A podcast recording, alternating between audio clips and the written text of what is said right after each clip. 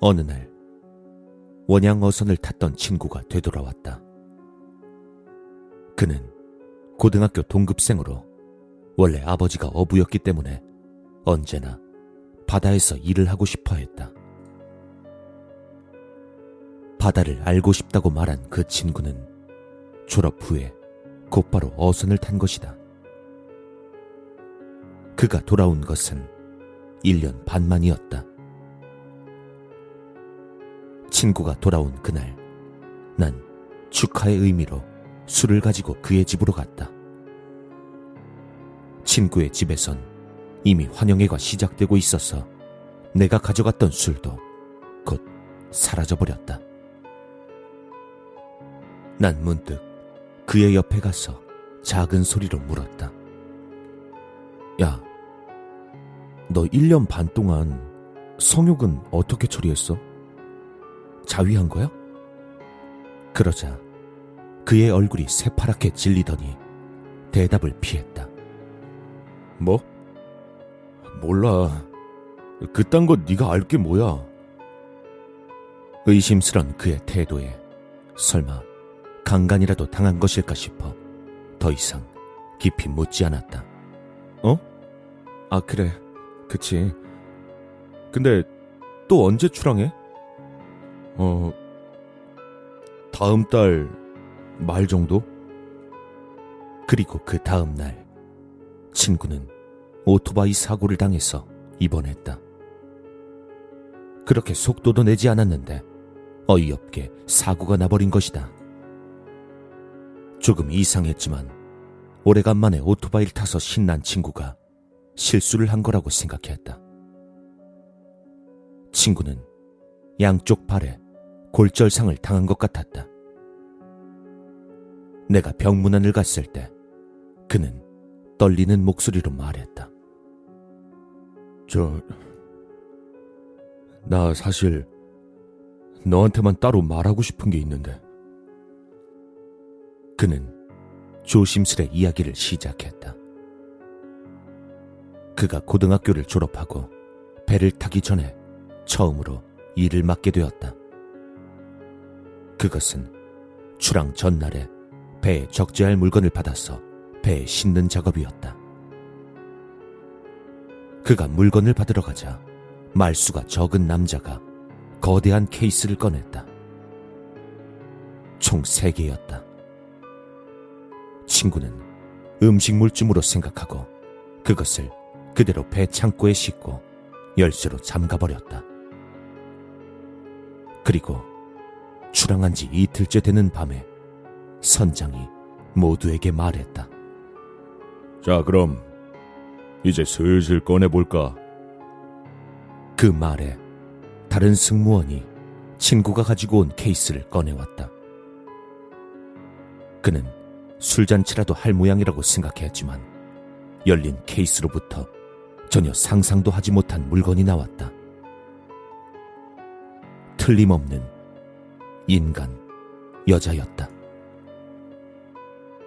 그것도 세 개의 케이스에서 한 사람씩. 한 사람은 20대 중반의 여성, 다른 한 사람은 고등학생 정도, 그리고 마지막은 초등학생 정도의 여자아이였다. 그녀들은 나오자마자 한순간 어리둥절하고 있었지만 곧 상황을 이해한 것인지 20대 중반의 여성이 아우성치기 시작했다. 하지만 그곳은 바다 한복판. 그녀들을 도울 수 있는 것은 없었다. 울며 불며 아우성치는 그녀들의 저항은 가볍게 제압되어 끔찍한 광연회가 행해졌다. 그도 처음에는 망설였지만 얼마 가지 않아 성욕에 패배했고 또 주변의 비난과 협박을 견디지 못해 그 정신 나간 짓에 참가했다. 그렇게 1년 하고도 몇 개월이 더 지났다. 그녀들은 자살도 할 수 없이 감금되었고 끝 무렵에는 선원들 누구든 내킬 때 창고에 들어가서 놀이개처럼 다뤄내고 있었다. 물론 친구도 예외가 아니었다. 그 역시 어느 순간부터 이성을 잃고 창고를 찾아갔다. 몇 개월 후 그녀들은 전부 말을 하지 않게 되었다.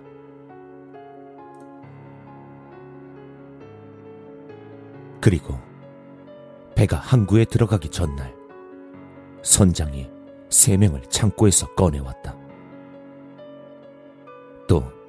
공개 강간이라도 하려는 것인가 생각했지만 조금 이상했다. 선장은 초등학생 정도의 여자아이에게 물고기를 자를 때 쓰는 나이프를 들이대고 있었다. 설마 싶었던 그 순간 선장은 나이프로 그녀의 배를 찢고는 창자를 꺼냈다. 그녀의 끔찍한 비명 소리에 조금 전까지 전혀 반응이 없던 다른 여자들도 소리 높여 울부짖기 시작했다. 선장은 초등학생의 배에 팔을 집어넣으면서 정신 나간 사람처럼 말했다. 그래. 이거지. 바로 이 순간을 위해서 내가 이딴 비린내 나는 일들을 하고 있는 거라고.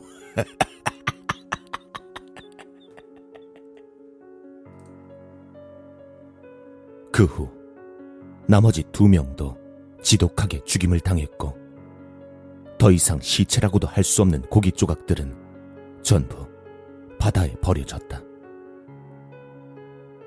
친구는 그 최후의 광연회에는 참가할 수 없었다. 그제야 정신이 돌아온 건지 계속 속을 개워내며 지금까지 한 짓들에 대한 속죄만을 중얼거렸다고 한다. 그리고 다음 날은 출항하기 전날처럼 정말 아무 일도 없었던 것처럼 정리되어 있었다.